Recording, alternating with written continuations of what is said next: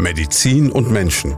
Der Leopoldina Talk auf Primaton, damit Sie auch ohne ein jahrelanges Medizinstudium wissen, was dahinter steckt. Medizin und Menschen, unser Podcast hier bei Primaton zusammen mit dem Leopoldiner Krankenhaus in Schweinfurt. Und heute haben wir jemanden da, muss man sagen, ja, Wiederholungstäter, anders kann man es gar nicht sagen. Drittes Mal, glaube ich, äh, dass Professor Dr. Med Michael Weigel, der Chefarzt der Klinik für Frauenheilkunde und Geburtshilfe zu Gast ist. Schön, dass Sie wieder da sind. Ja, schön, dass ich wieder da sein darf. Fast schon Wohnzimmerfeeling. Ja, ich überlege, warum ich überhaupt noch an diesen Gesprächen teilnehme. Im Grunde genommen könnten Sie das inzwischen alleine. Ach, ich weiß nicht, so monologisieren ist meine große Stärke nicht. Wir, wir probieren es dann beim vierten Mal vielleicht. Wir, wir, machen jetzt, jetzt bin ich sowieso da, jetzt machen wir es mal zusammen. Unser Thema heute, ein sehr ernstes, ähm, nämlich Diagnose Brustkrebs. Auf einmal ist alles anders und in diesem Gespräch soll es also gehen um eigentlich ja die drei großen Themen, die dann kommen. Also zum einen Vorsorge, dass es vielleicht gar nicht so weit kommt, wobei wir auch drüber reden werden, inwieweit man das überhaupt in irgendeiner Form selber beeinflussen kann dann äh, Therapie und Nachsorge. Jetzt habe ich im Vorfeld gerade so gesagt, ich habe auch schon mal davon gehört, dass das nicht nur ein reines Frauenthema ist. Sie sagten aber auch im Grunde genommen, so hart wie es ist, Brustkrebs betrifft wohl zu 99 Prozent Damen. Das ist so, weil Frauen einfach eine andere Hormonausstattung haben. Deswegen entwickelt sich der weibliche Körper ja so, wie er das tut. Aber Männer aufgepasst, auch ihr habt eine Brustdrüse und leider kann auch die selten, aber doch mal entarten. Und damit Sie eine Vorstellung bekommen, wir haben im Jahr ja etwa 300 Brustkrebs-Neudiagnosen, die wir im Leopoldiner Krankenhaus behandeln. Und davon sind drei bis vier Männer dabei. Was sind die Ursachen? Wie kann, kann man es beeinflussen? Hat es überhaupt irgendwelche Faktoren, die man selber beeinflussen kann? Oder ist es wie viele Krebserkrankungen auch ein bisschen so eine Schicksal- oder Vererbungsgeschichte? Ein Teil ist tatsächlich Schicksal, also Schicksal ist es immer. Mhm. Wir kennen natürlich Risikofaktoren und mit denen fange ich jetzt mal an und dann am Schluss erzähle ich noch was zur genetischen Disposition. Schicksal ist es immer, ob sich dann das erhöhte Risiko auch manifestiert, ob es eintritt. Das Risiko wird erhöht durch Rauchen, ganz zu oberst. Das ist für viele Krebsarten ein ganz wichtiges Co-Karzinogen, wie wir sagen, ein Treiber für die Krebsentstehung. Also nicht nur beim Lungenkrebs, das muss man mal klarstellen, sondern generell bei Krebs. Bei vielen Krebsarten. Es mag welche geben, die sich da überhaupt nicht dran stören, mhm.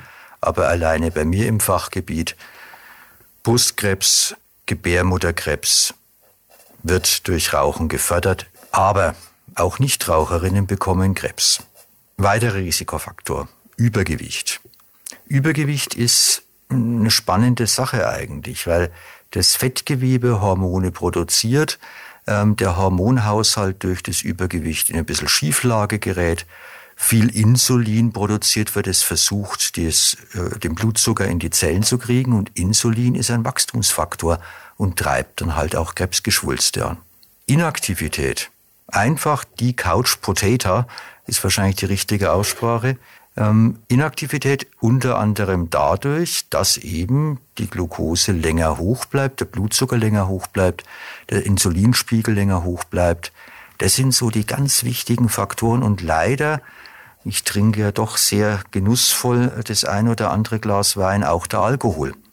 Auch der kann über Oxidationsprozesse das Brustkrebsrisiko erhöhen. Und dann sind aber die wesentlichen Neudeutsch Lifestyle-Faktoren genannt, die Dinge, die man wirklich beeinflussen kann. Für seine Genetik, für seine Hormonausstattung, für seine Familiengeschichte kann man in der Regel halt nichts. Und ein Teil der Brustkrebse ist tatsächlich genetisch fixiert. Da hat man eben ein Hochrisikogen, und wer so ein Gen hat, der hat ein Lebenszeitrisiko von 40 bis 80 Prozent, einen Brustkrebs zu erleiden und auch einen Eierstockskrebs. Die hängen da auf der Schiene miteinander zusammen. Es gibt aber auch Krebsfamilien, wo wir das Gen noch nicht kennen, wo trotzdem zehn nahe Anverwandte an Brustkrebs erkrankt sind, aber die typischen Breast Cancer Related äh, Gene, die BRCA-Mutationen, nicht nachweisbar sind. Also da ist auch noch ein gewisses Feld der Forschung vor uns. Jetzt sollte auch ganz unabhängig vom persönlichen Risiko, ob eine Genetik da ist oder nicht, eine Vorsorge erfolgen. Äh, ab wann macht das Sinn? In welcher Form? Was kann man selber tun? Was übernimmt auch die Kasse? Also wir haben ja in Deutschland ein recht hochgradig organisiertes Früherkennungsprogramm für Brustkrebs. Mhm.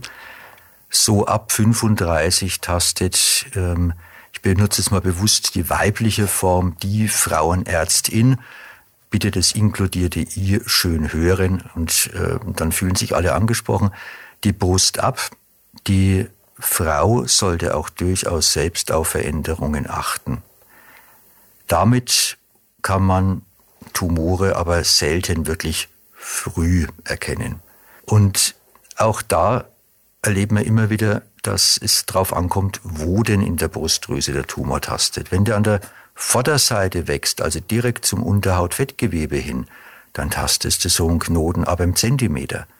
Wenn der aber hinter der Brustdrüse wächst und die ganze Brustdrüse quasi anhebt, dann können auch Geschwülste von zwei, drei Zentimetern erst tastbar werden.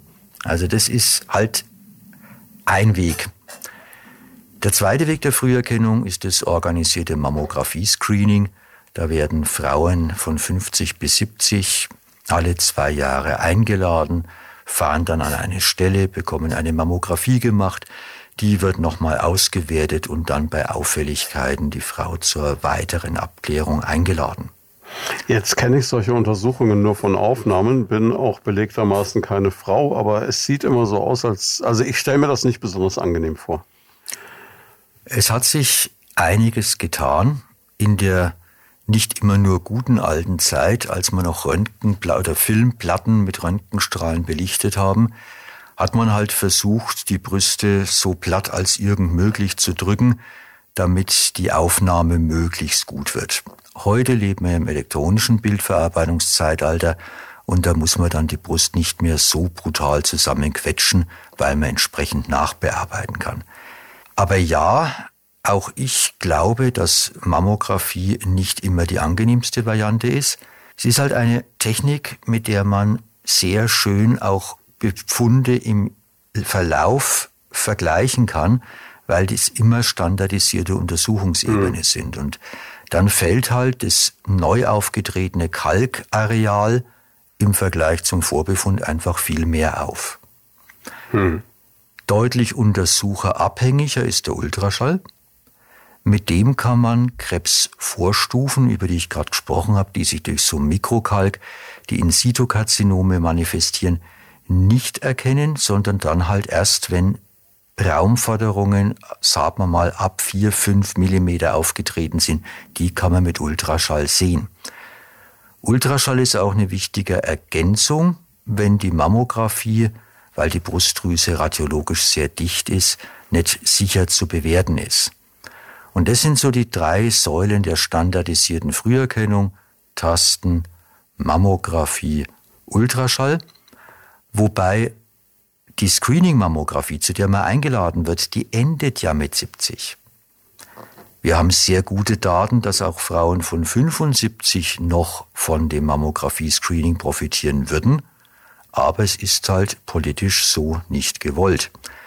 Und ich werde immer wieder mit der Frage konfrontiert, ja, muss ich denn überhaupt noch Früherkennung treiben?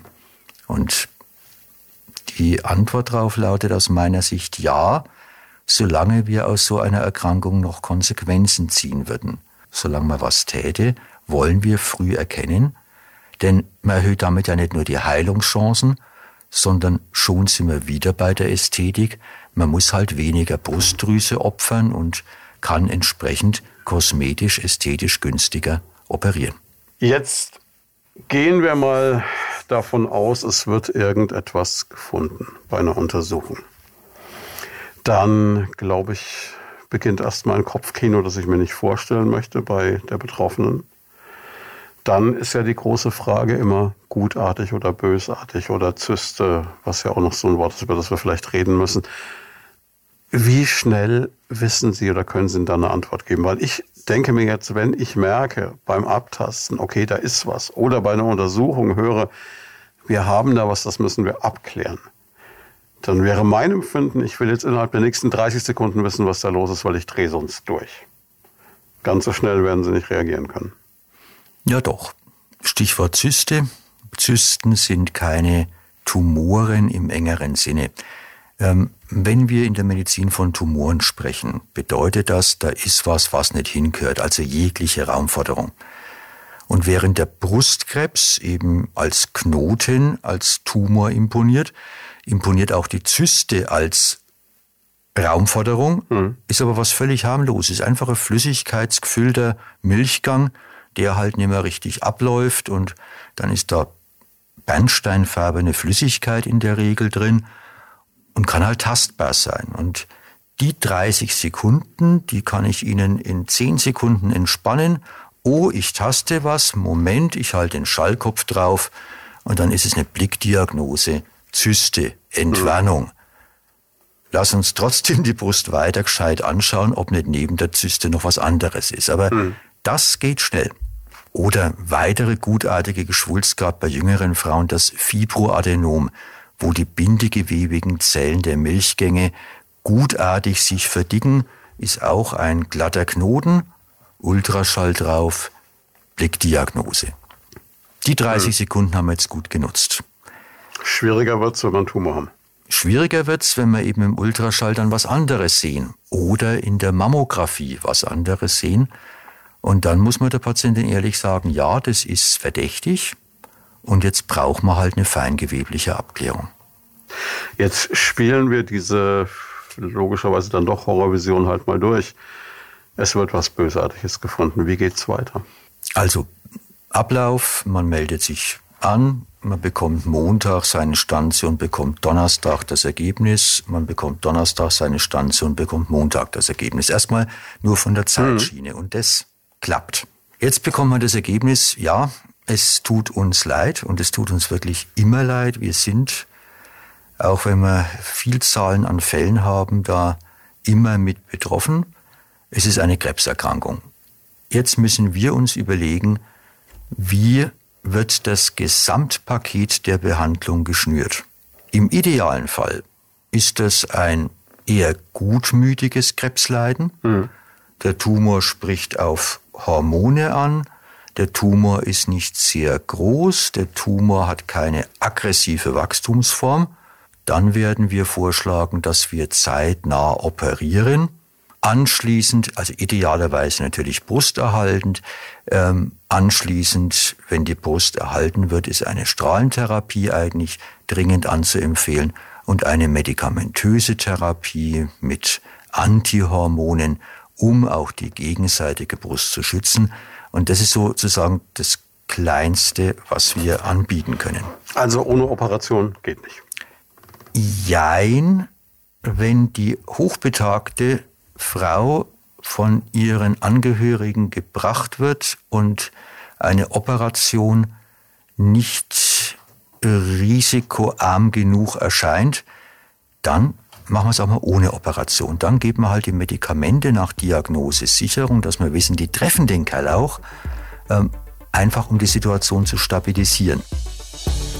Sie haben Gedanken zum Thema oder persönliche Fragen? Darauf freuen wir uns. Einfach anrufen unter 09721 20 90 20 und mitreden. Gut, jetzt ähm, hat, glaube ich, fast jeder dieses Gefühl, wenn er hört, ich habe eine Krebserkrankung, das ist mein Todesurteil. Ich glaube, das ist was, was rein menschlich ist. Mhm. Also mir würde es ganz persönlich, glaube ich, im Moment, im ersten Moment wahrscheinlich so gehen. Kann das man jedem so. diese Angst nehmen beim Brustkrebs, ein Stück weit zumindest? Ein Stück weit ja.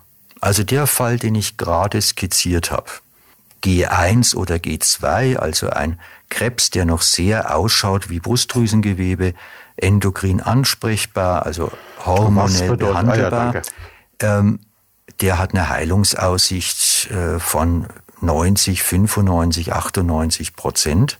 Aber natürlich bleibt diese Frau auch weiterhin in einem Risiko. Erstens hat sie eine zweite Brust in der Regel. Zweitens kann die erkrankte Seite auch an anderer Stelle nochmal Unheil entwickeln. Und deswegen muss sie halt dann nach der Therapie in eine zunächst engmaschigere und dann immer weiter maschigere Nachsorge wechseln, damit man Zweitkarzinome rechtzeitig erkennt. Würde es dann Sinn machen, ich frage jetzt unglaublich laienhaft, das weiß ich, aber da muss man jetzt durch, ähm, nicht gleich dann beide Seiten zeitgleich zu operieren. Zum einen kann ich die Ästhetik dann gleichmäßig aufbauen, wenn ich brusterhaltend operieren kann. Zum anderen habe ich das Risiko aus der zweiten Brust auch draußen oder ist das jetzt eine sehr, sehr technisch einfache Vorstellung? Naja, wenn wir ähm, auf beiden Seiten die Brustdrüse komplett entfernen wollten und rekonstruieren wollten, ähm, was eines gewissen Aufwandes bedarf, mhm. dann wäre das durchaus konsequent und logisch gedacht. Aber das sind doch größere Eingriffe und die Implantatchirurgie hm, klingt immer so nett und so einfach, aber die kann Spätfolgen haben. Und da will ich jetzt gar nicht auf die seltenen Lymphome, die sich da entwickeln können, eingehen, sondern ganz banal. Wir implantieren Fremdgewebe. Der Körper findet es nur bedingt gut und kapselt's ab. Hm. Wenn sich dann um das Implantat die Kapsel dünn ausbildet, ist es prima, dann bleibt es auch von der Haptik, vom Gefühl her weich und zart, aber diese Kapsel kann halt auch dicker werden, kann dann schrumpfen, kann entstellen, kann Schmerzen machen. Und das ist eben der Grund, warum die rekonstruktive Operation mit Implantaten Sonderfällen vorbehandelt bleibt und nicht äh, one size fits all allen Implantat reingedengelt wird, um es etwas drastisch auszudrücken. Es ist ja vielleicht auch wirklich die einzige Krebsart, bei der diese, diese Verknüpfung von Ästhetik, dem Gefühl von Weiblichkeit äh, mit dem Risiko und der, diesem, diesem Wunsch, gesund zu werden, so ein bisschen vielleicht auch, äh, ja, ich will nicht sagen konkurriert, aber halt zusammentrifft. Das ist, glaube ich, eine ganz besondere Situation. Zusammentreffen ja, konkurrieren nein. Wenn wir, wie vorhin in dem Fall mit günstiger Tumorsituation skizziert, brusterhaltend operieren und nachbestrahlen, dann hat diese Patientin das gleiche lokale Rückfallrisiko, als wenn wir die Brust amputiert hätten. Das sind Zahlen, die wir schon viele Jahre haben und mit der brusterhaltenden Operationstechnik untrennbar verbunden ist der Professor Veronesi aus Mailand, der damals, das war in den 80er Jahren, da war Standard die Brustamputation, fürchterlich angefeindet wurde, was er da für die Frauen riskiert. Und mittlerweile ist das der Standard und die Brustamputation die Ausnahme. Da hat sich sehr, sehr viel getan, aber man geht, wenn man das sauber plant, kein onkologisch erhöhtes Risiko ein.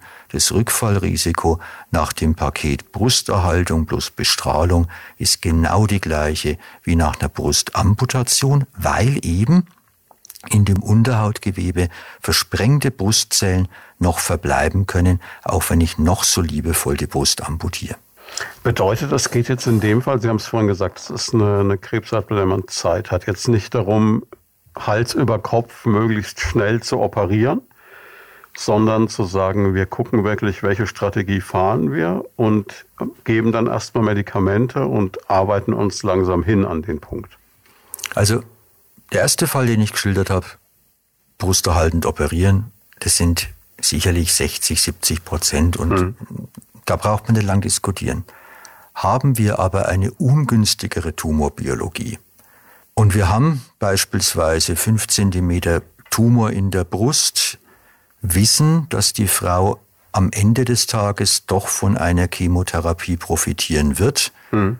dann geben wir die halt vor der Operation. Und schauen, was man damit erreicht.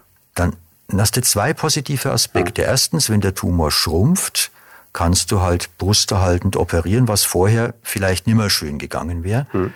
Zweitens, du hast den biologischen Wirksamkeitsnachweis. Weil wenn wir alles wegoperiert haben und ich sag mal flapsig, kippen dann das Gift in die Frau rein, haben wir nichts in der Hand, um zu sehen, ob wir denn den Tumor auch treffen. Und so sehen wir, ah, der schrumpft, die Therapie ist die richtige, wir setzen die fort. Oder hm, der Kerle spricht nicht so an, dann müssen wir halt die Therapie entsprechend umstellen. Wie schnell können Sie einem Menschen dann sagen, ob Sie ihn heilen können? in so einem Fall? Das kann ich gar nicht. Ich kann niemanden heilen, ich kann nur helfen und auf Heilung hoffen. Wir können die Prognose schon sehr schnell aus den Faktoren Alter der Patientin, Größe des Tumors, Lymphknotenstatus und Tumorbiologie. Die Tumorbiologie ist das Wichtigste. Jetzt mhm. sind wir wieder beim Pathologen, der mir die liefert. Können wir schon die Prognose einschätzen. Aber die Patientin fragt eigentlich selten, habe ich nun eine Fünfjahres-Überlebenswahrscheinlichkeit von 54 oder von 63 Prozent. Sondern da findet die Kommunikation zwischen den Zeilen statt. Wie sind denn die Heilungsaussichten? Naja, ich denke schon, dass wir eine gute Chance haben, aber da auf Zahlen fixiert sind die allerwenigsten. Jemanden wirklich zu sagen, du bist jetzt gesund, das, das, das können wir eigentlich bei Brustkrebs so gut wie nie. Nein, aber die erste Frage, die kommen wird, ist doch die, Herr Doktor, schaffe ich das? Überstehe ich das? Und dann ist die Aussage in den allermeisten Fällen mit hoher Wahrscheinlichkeit ja. Wir können uns bei günstiger Prognose so weit aus dem Fenster legen, zu 95, 98 Prozent hörst du von dem Tumor die nächsten 10 Jahre oder die nächsten 20 Jahre gar nichts mehr. Mhm. Aber leider gibt's eben auch ungünstigere Tumorbiologien, die wir dann eben auch entsprechend ähm, medikamentös hochkomplex behandeln können und müssen. Nicht nur mit banaler Chemotherapie, mit Antikörpern, mit zielgerichteten Substanzen, mit Immunstimulantien. Also das ist die letzten Jahre fast schon eine Wissenschaft für sich geworden. Das bedeutet aber auch, man wird ab dem Zeitpunkt Zeit seines Lebens immer wieder Untersuchungen haben, ein Risiko haben, Wartezeiten haben, in denen man überlegt, ist da wieder was, ist da nichts. Die ersten drei Jahre bleibt man in engmaschiger Nachsorge, kommt alle drei Monate zu seiner Frauenärztin, ähm, dann wird's Halbjahre, dann werden's Jahre. Und trotzdem wird eine Patientin, die so eine Krebserkrankung durchgemacht hat, nie so entspannt bei ihrer Frauenärztin sitzen wie jemand, der sich mit Krebs noch nie auseinandersetzen musste. Dieses Damoklesschwert spürt die sicher immer über sich hängen, damit sie aber diese Krebserkrankung möglichst gut verarbeiten kann, sind ja in den Brustzentren nicht nur die Hauptakteurinnen, sondern der ganze psychosoziale Überbau auch noch versammelt. Da haben wir Psychoonkologen, die helfen, in der Akutphase mit der Erkrankung sich schon ein bisschen zu arrangieren. Da haben wir die Sozialarbeiterinnen, die in die Nachsorgen überführen und die Anschlussheilbehandlungen etc. organisieren. Anschlussheilbehandlungen, wo man halt mal eine Zeit lang in hoffentlich landschaftlich reizvoller Umgebung bei gutem Wetter sich intensiv mit sich und seiner Situation auseinandersetzen, zurückfinden kann ins Leben. Die Physiotherapeutinnen, die helfen, Übungen zu erlernen, die vorbeugen späteren Komplikationen und, und, und. Und das macht eben diese Zentren, die aufwendig im Aufbau sind, die im Unterhalt teuer sind, weil wir bekommen von der Kasse genau das gleiche Geld für die Behandlung wie im Krankenhaus, wo halt einer geschwind operiert und die Frau dann wegschickt. Deswegen sind die aber so gut, und jetzt haben wir ja auch die Zahlen auf dem Tisch liegen, dass eine Brustkrebserkrankung in einem zertifizierten Brustkrebszentrum deutlich wahrscheinlicher gesund überlebt wird als außerhalb. Ab wann greift diese psychologische Hilfe? Ab wo, wo setzt das ein? Ist es ab dem Moment, wo Sie wissen, ich habe jetzt den Befund vom Pathologen, Sie bekommen den, Sie wissen, ich muss meine Patientin jetzt informieren.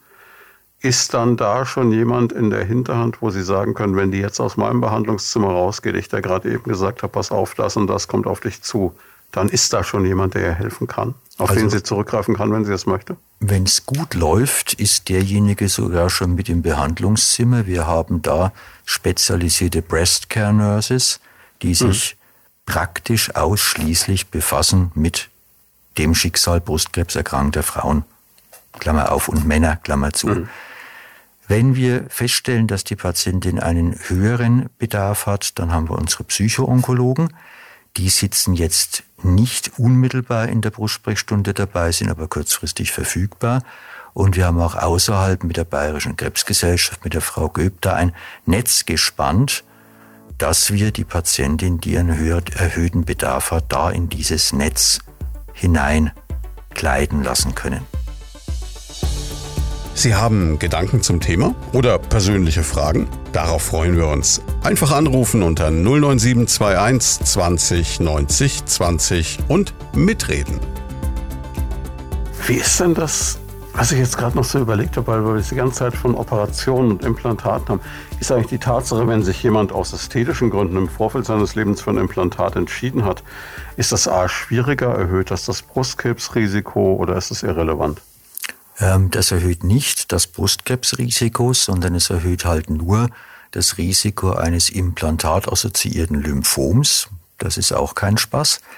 Ähm, es schränkt die Diagnostik ein bisschen ein, denn gerade wenn man bei der Implantatchirurgie in jungen Jahren des Guten ein wenig zu viel gewollt hat, also Lolo Ferrari ist vielleicht noch dem ein oder anderen Jüngeren von uns kein Begriff mehr, aber den Älteren, äh, dann ist halt die Brustdrüse dünn über dem Implantat aufgespannt und da kannst du keine Mammographie mehr machen.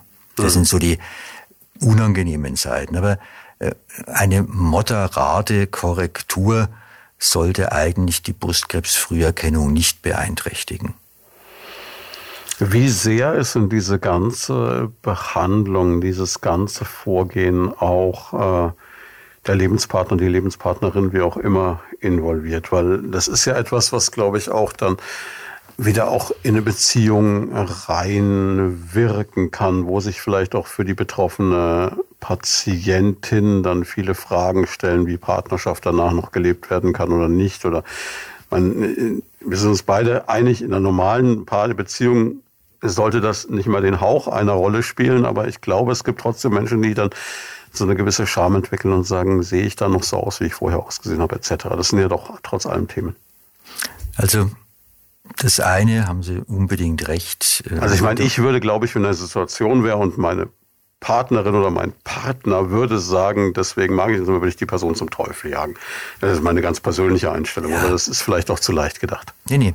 Also ich habe da durchaus Männer vor Augen, ähm, die auch wirklich dieses Zitat gebracht haben, Schatz, ich habe nicht deine Brüste geheiratet, ich habe dich geheiratet. Also da hängt ja an der Brustdrüse immer noch ein Mensch dran. Ähm, und wir ähm, müssen ja Gott sei Dank die wenigsten Patientinnen verstümmelnd operieren. Mhm. Meistens ist es ja mit einer Formveränderung, einer moderaten Verkleinerung äh, so operabel, dass ästhetisch gar keine große Einschränkung stattfindet oder gar keine. Aber die Brustkrebserkrankung macht ja etwas mit einem Menschen und es können auch wir, das können unsere Breastscanner, es ist die Psychoonkologen nicht alles abfangen.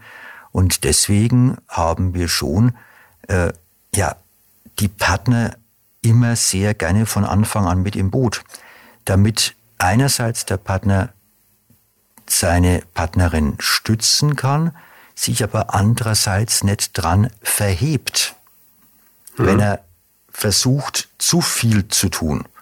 Und da muss man dann halt auch im Verlauf der Therapie das ein oder andere feinjustierende Gespräch führen und versuchen eben dann das Paar, natürlich zuoberst die Patientin, aber das Paar oder auch die Familie. Ich habe auch schon Familien da sitzen gehabt, Vater, Mutter, zwei Kinder und mit denen die Therapie erörtert, auch in kindgerechter Sprache. Ja, deine Mama, die wird jetzt so ausschauen wie dein Opa, der hat ja auch keine Haare mehr. Der Unterschied ist halt, dass beim Opa die Haare nimmer wachsen, bei der Mama kommt es wieder. Na gut, kann ich mir vorstellen, dass das auch für Kinder, überhaupt das Thema Kinder. Wie ist es denn, Brustkrebserkrankungen, wenn man noch einen Kinderwunsch hat, was äh, Bestrahlung angeht, was Chemo angeht, was ähm, vielleicht auch die Möglichkeit, gut stillen dürfte sich erledigt haben dann leider. Ne? Also stillen ähm, wird dann nimmer im Vordergrund stehen, aber wir haben, also jetzt reden wir von jungen Frauen, ne? bist jung. Wir reden auch in dem Fall nicht von der 90-Jährigen. Genau, hast eine Lebensplanung und da gehören Kinder dazu und jetzt, zack, haut der Brustkrebs dazwischen. Und gerade bei jungen Frauen halt häufig mit aggressiven Varianten. Wir müssen über eine Chemotherapie sprechen, Immuntherapie und so weiter. Dann äh, werden wir diese Patientin im Fatty Protect Netzwerk vorstellen, wo wir entweder Eierstocksgewebe beiseite legen lassen oder Eizellen entnehmen lassen oder oder wir können die Eierstöcke, um die geht's ja hauptsächlich, schützen, indem wir sie medikamentös ein bisschen ruhig stellen, damit idealerweise am Ende dieser Chemotherapiephase die Gonaden, also die keimzellbildenden Organe, entweder ersetzbar sind, weil was auf Eis liegt, oder gar nicht erst geschädigt sind. Mhm. Und auch dafür hat man 14 Tage Zeit. Es ist wirklich nichts, oh, schnell, sondern in Ruhe bedenken. Und es gibt dann junge Frauen, die sagen, mache ich. Dann sind die schneller dort, als wir gucken können. Und es gibt auch welche, die sagen, nee, ist mir der Aufwand so hoch, will ich nicht, kann ich mir nicht vorstellen. Aber erstmal beraten und die Möglichkeiten eröffnen. Das ist dann unsere Aufgabe. Die Bestrahlung, die hat beim Kinderwunsch da gar nichts zu tun, es wird ja lokal bestrahlt. Interessiert in dem Zusammenhang dann einfach Da sind nicht, die Eierstöcke okay. weit weg. Es gibt eine Menge, was man da bedenken muss, habe ich so einen Eindruck. Das ist natürlich schon ein, ein Riesenthema. Das heißt, Sie nehmen sich dann auch wirklich die Zeit, mit jeder einzelnen Patientin da in aller Ausführlichkeit drüber zu reden? Also natürlich kann ich nicht mit allen reden. Das schaffe ich nicht bei dieser Zahl. Geht rein technisch nicht. Das haben wir, wir haben gesagt 400, das heißt, Sie müssten am Tag, das ist utopischer. Das ist e-, eben das Tolle. Wir haben ein Team aufgebaut, als ich vor 15 Jahren kam, hatten wir im Brustzentrum so 95, knapp 100 Primärfälle. Jetzt hat sich die Zahl erheblich erhöht und mitgewachsen sind eben Fachärztinnen, Oberärztinnen, die auch diese Expertise als zertifizierte Mama-Operateurinnen, als Senior-Operateurinnen ähm, mittlerweile erworben haben. Und dadurch haben wir ein Team, das relativ homogen beraten kann, weil wir alle die Möglichkeiten und die Grenzen ähm, kennen. Und das ist auch wieder das Tolle an so einem Team. Du kannst dich aneinander festhalten. Wenn es halt mal Grenzentscheidungen sind, dann besprechen wir das und ringen uns dann auch durchaus zu zweit gemeinsam mit der Patientin für ihren Weg durch. Jetzt haben Sie gesagt, Sie können nicht mit jedem selbst reden. Jetzt mal ganz frech gefragt, wenn ich dann merke, okay, ich komme jetzt zum Herrn Professor, ist dann mein Fall einer, wo ich mir besonders viel Sorgen machen sollte oder bin ich nur besonders gut versichert oder ist es reiner Zufall? Also zunächst mal ist der Versicherungsstatus äh, das, was bahnt und lenkt. Ähm, aber dann, wenn der Professor dazugeholt wird, dann ist es halt eine Situation, wo man einfach sich überlegt, Mensch, ich bin mir jetzt unsicher, soll man so oder soll man es anders machen? Jetzt holen wir halt nochmal den Alten und äh, hören uns seine Meinung was, an. Ne? Der sagt was, aber der weiß ja auch, und das sagt er auch ehrlich, nicht immer sicher, was richtig und falsch ist. Aber über die Erfahrung, und natürlich, ich bin auch viel auf Kongressen und sonst wo unterwegs, habe ich halt manchmal noch den ein oder anderen Kunstkniff oder aber bestärke einfach. Das ist das, was ich mit dem Aneinander festhalten meine. Wenn du einer 30-jährigen Frau sagst, in dieser Situation, du hast sieben Tumore in deiner Brust, müssen wir halt amputieren, und wir müssen leider, weil du auch einen Lymphknotenbefall hast, dich anschließend bestrahlen. Ähm, dann kann man da nicht mit Silikon aufbauen und dann drauf bestrahlen. Das wird nicht gut dann ist es sicher nicht schlecht, nochmal einen zweiten zu haben, der dann auch sagt, ach nee, sie, es tut uns wirklich leid, aber in der Situation sollten wir so verfahren, dass man jetzt erstmal vor Ort durch Amputation, durch Nachbestrahlung Ordnung schafft und anschließend gehen sie zu unserem Partner aus der plastischen Chirurgie und der baut ihnen dann aus der Speckfalte, die sie schon immer gestört hat, die Brustdrüse nach zwei Jahren wieder auf. Das ist der einzige Eingriff in dem ganzen onkoplastischen Spektrum, die ich nimmer selber oben durchführe, weil die Techniken, die die plastischen Chirurgen haben mit Mikroanastomosen und sowas, ich nimmer gelernt habe. Was ist eine Mikroanastomose? Ja, das ist tatsächlich so. Also ich habe es noch gelernt, wenn man so ein Stück Bauchfett nach da oben schwenken will, dass man das Gefäß an dem langen Bauchmuskel, der den Sixpack bildet, den man jetzt bei uns beiden gerade nicht mehr perfekt abgebildet sieht. Nur weil ich ein T-Shirt trage, Herr Ja, und bei mir auch nur, weil das Hemd aufträgt. Ja, ähm, den hat man dann halt mit hochgenommen. Hm. Jetzt hast du dann aber im Bereich des Bauchs eine gewisse Schwachstelle der Muskel durchaus seinen Sinn. Und die Mikroanastomose bedeutet, du entfernst unten des, den Bauchfettlappen mit anhängenden Gefäßchen. Lässt aber den Muskel, wo er hingehört. Lässt den Muskel, wo er ist und flanscht dann diese Gefäße, ähm, musst du zwei Rippen aufknacken, dann hast du so ein Gefäß, das hinterm Brustbein verläuft, die Mammaria interna, und da wird es dann mit entsprechenden Clips angeflanscht. Und wie gesagt, das ist halt was, was ich nicht mehr gelernt habe. Wir brauchen es auch nur vielleicht ein maximal zweimal im Jahr. Und dann sollte man so ehrlich sein und sagen, nee, da schicke ich Sie zu jemandem, der das regelmäßig macht. Sie haben Gedanken zum Thema oder persönliche Fragen? Darauf freuen wir uns. Einfach anrufen unter 09721 20 90 20 und mitreden. Um jetzt vielleicht noch eine Angst zu nehmen, wie, wie gut sind diese Ergebnisse, diese Operationen, wie, wie ästhetisch ist es? Sie haben vorhin gesagt, bei einer brusterhaltenden Operation sieht man es nur, wenn man es weiß. Wenn es gut gemacht ist. Ja, das, das, das ist halt immer Voraussetzung natürlich. Muss man leider sagen. Und ähm, da äh, sehe ich halt auch im Zweitmeinungsfall, wo die Leute nachkommen, leider viel Elend. Ähm, auch eine Brustamputation sieht man von außen nicht. Die BH-Prothesen, die da heute entwickelt sind, da kannst selbst ins Schwimmbad gehen, das sieht der Außenstehende nicht. Aber natürlich du selber siehst es. Hm. Und das, was ich gerade skizziert habe, man muss jetzt halt all in gehen, Chemotherapie, Strahlentherapie, weil es die Tumorsituation erfordert und die Brust dafür opfern.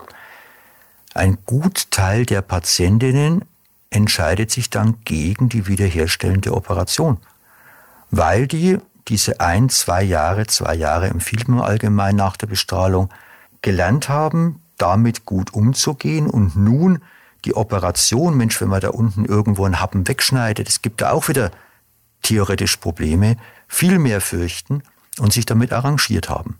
Und auch da gibt es so ein paar Tricks, dass man zum Beispiel hier zum Brustbein hin einen kleinen Hautbürzel stehen lässt, dass wenn die Frau sich vorbeugt, man eben nicht durchschauen kann bis zum Nabel, sondern an dieser kleinen Falte, das ist übrigens der eigentliche Busen, hm, hängen bleibt optisch. Und dass da Implantat im BH drin ist, das sieht man nicht. Da sind natürlich auch die Kooperationspartner in Sanitätshäusern so wichtig. Und auch mit denen hat sich das über die Jahre entwickelt, welche Produkte sie anbieten. Also, ja, da, da hängt an so einem Brustzentrum schon ganz schön viel dran, bis hin dann zu den Selbsthilfegruppen, die dann die Patientinnen, wenn die entsprechenden Bedarf haben, weiter auffangen und weiter tragen. Und schon während des stationären Aufenthalts nie im Vordergrund die Landfrauen aus Kissinger Raum, die uns die Herzkissen nähen. Das sind einfach herzförmige Kissen, eine Bombenidee. Ähm, und das klemmt sich die Frau dann unter den Arm, stützt damit ein kleines bisschen die Operationswunde. Das sind so die, die Kleinigkeiten, die man aber auch erwähnen soll und die dazu beitragen, dass am Schluss hoffentlich alles gut wird. Also toll, toll, toll, muss man sagen. Sie haben ein Team, das wirklich dann konzentriert nur mit dem einen Ziel arbeitet. Wir wollen diesen Menschen möglichst wieder gesund bekommen. Ja, und das eben auch als Team zusammensteht, einander hilft. Und das ist jetzt an der Truppe wirklich das Tolle. Da muss keiner dem anderen mehr was beweisen.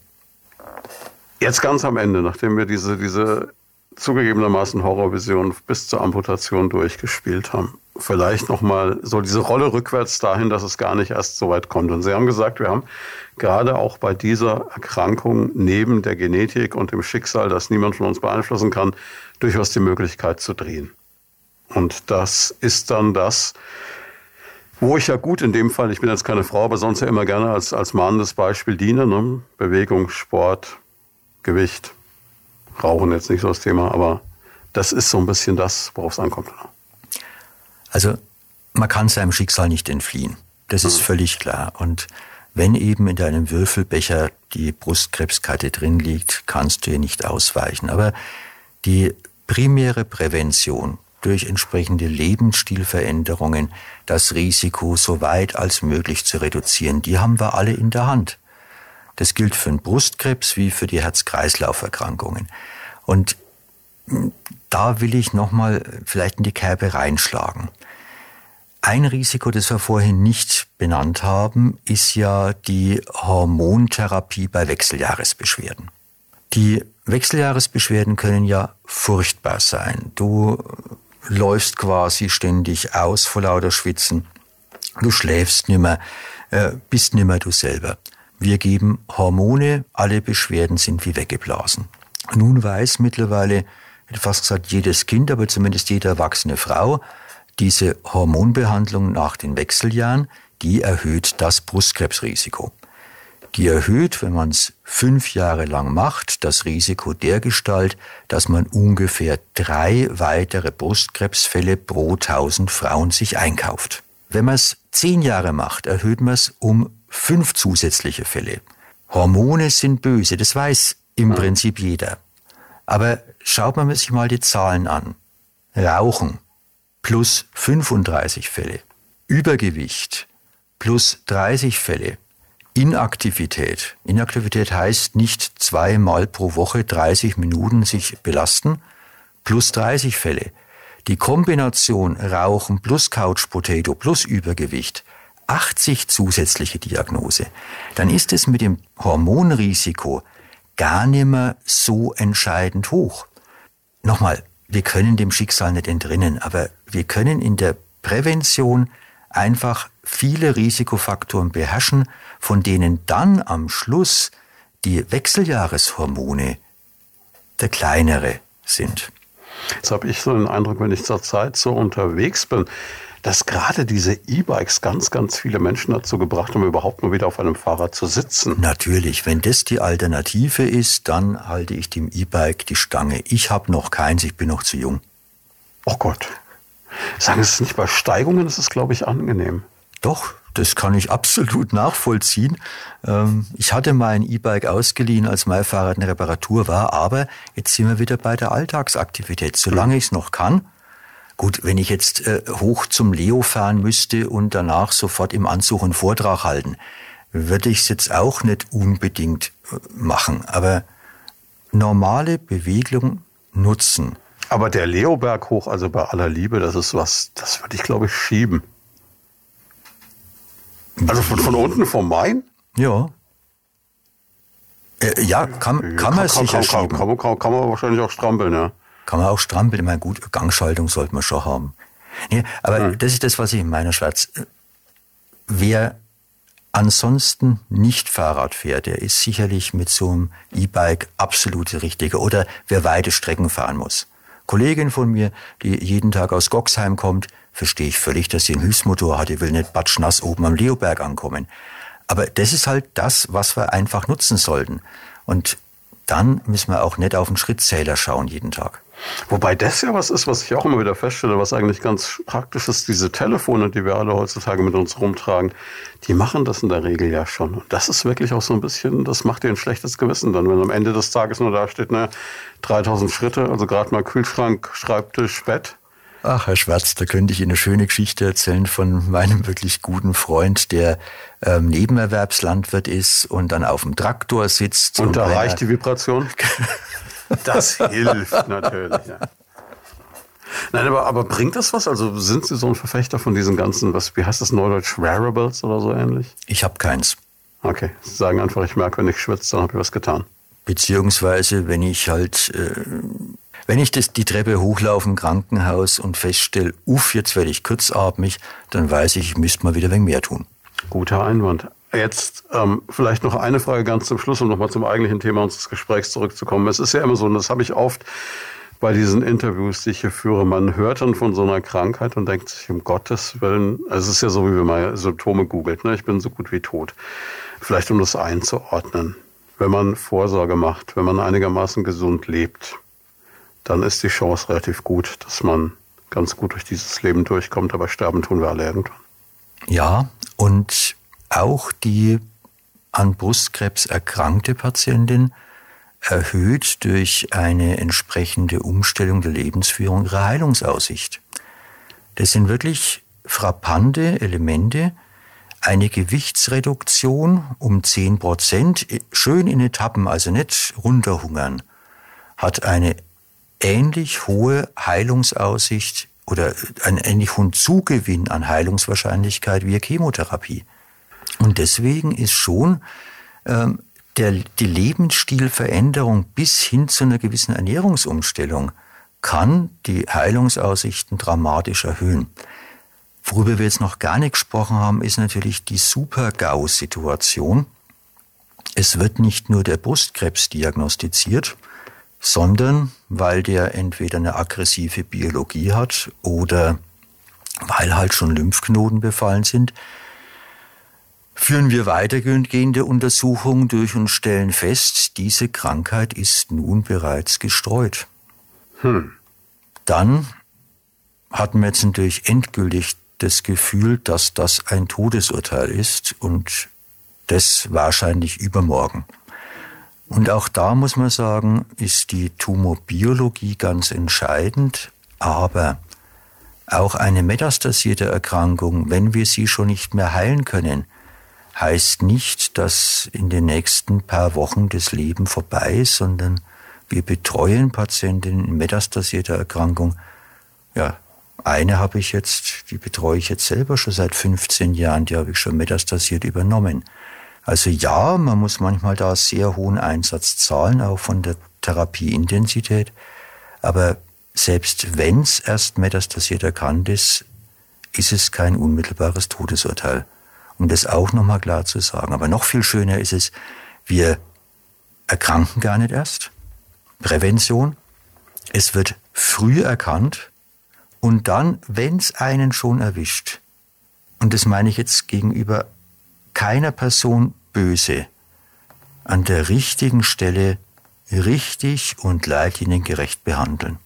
Dann hat man beste Aussichten, dass man die Metastasierung nicht erleidet hoffen wir, dass das möglichst oft gelingt. Und auf jeden Fall eins ist klar, gut aufgehoben ist man in einem zertifizierten Brustzentrum und das bieten sie. Ja, und das ist unsere Aufgabe. So bin ich vor 15 Jahren hier angetreten. Mein Vorgänger Professor Christ hat das angestoßen und wir haben es konsequent weitergeführt. Ja, und dafür leben wir, dafür stehen wir und freuen uns für jede Patientin, die uns nach vielen Jahren dann einmal Kettle schreibt, dass es gut geht schreiben Sie mehr Karten. Vielen, vielen Dank, dass Sie da waren.